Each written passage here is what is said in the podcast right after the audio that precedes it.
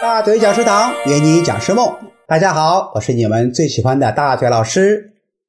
很多 HR 呢都想出来兼职或专职当讲师。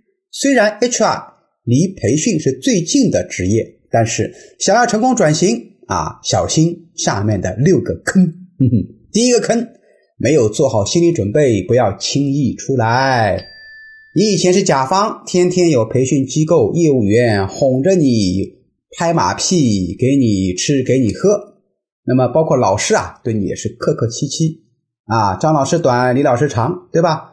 但当你一旦从甲方身份转换到了乙方，那么你的心里肯定会有一个落差。你是否能够接受这个变化这个事实呢？所以啊，当你出来之前，一定要摸着自己心口问一下哈：我真的已经做好准备了吗？或者说啊？你可以想开一个培训机构去过渡一下，同时可以问自己这个问题：我有没有准备好？第二个坑，没有学习好，不要轻易出来。这里讲的学习呢，指的是两方面：第一个是想讲课的专业领域方面，另一个方面是培训技巧。你在企业里讲课没关系啊，因为公司制度压着，他们不听课呢，你可以收手机，给他们讲规矩。啊，包括可以扣钱等等，实在不行呢，还能把老板给搬出来。当你走上了市场，真正成为职业讲师以后，你再这么干，哼，非得被学员赶下台去不可。啊，我就亲自看到过这样一个现场啊，我在旁边旁听，眼看着老师跟学员就斗起来了，斗起来了以后怎么办？那个学员哎，被老板一说话以后呢，没办法啊，就坐下来听课了。那听了一半啊，就离开了。不一会儿呢，这个学员啊，他部门里的人呢，一个一个的都走掉了。你说这个老师是不是很尴尬？所以，企业内训师和外部的商业讲师啊，基本上不是一码事儿。你得从头开始学，可以让公司给你啊先报一个课，然后呢，学完了以后，自己在企业里面再去锻炼提升你的讲课技巧。第三，没有拿满职业证书，最好不要出来。虽然有了一堆职业证书，并不能让你立刻出很多课，但它也是一个重要的背书啊。刚出道的讲师证书齐全，也会提高被采购的几率。所以，趁你还在企业上班的时候呢，利用你的业余时间多考一些证书啊。你说老师啊，这个企业会不会给我报销呢？啊，能报销当然最好喽。因为啊，你看。你如果说正儿八经的去学习了啊，真真实实的用心去学了，说不定你的能力就上去了呢。公司可能不让你走了，给你升职加薪。你看到时候你还能感谢我，对不对？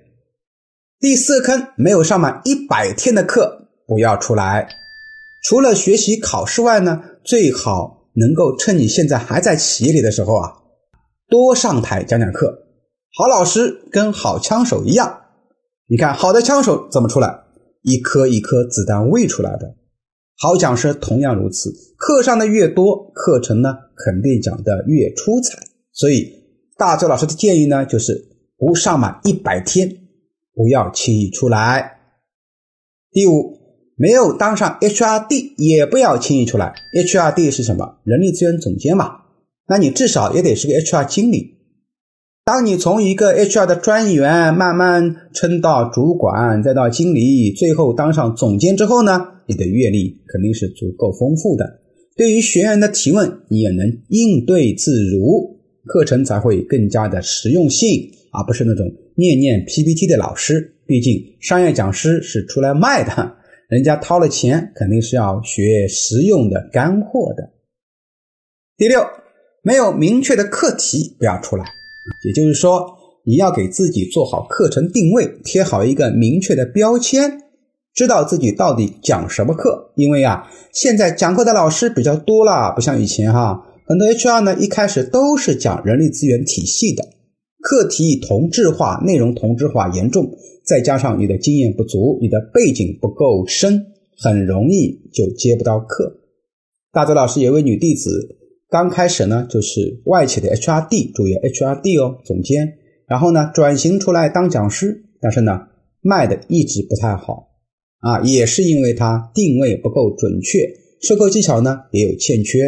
后来啊，我给他分析的原因，我说你什么课都能讲啊，年纪轻轻什么课都能讲，一个课程包里啊几十堂课，你说企业会怎么想啊？他说老师啊，就是这些课呢，我都是从别的老师那边学来的啊，那边学一堂，这边学一堂，那么所以没办法呀啊，企业需要嘛，就给他们喽。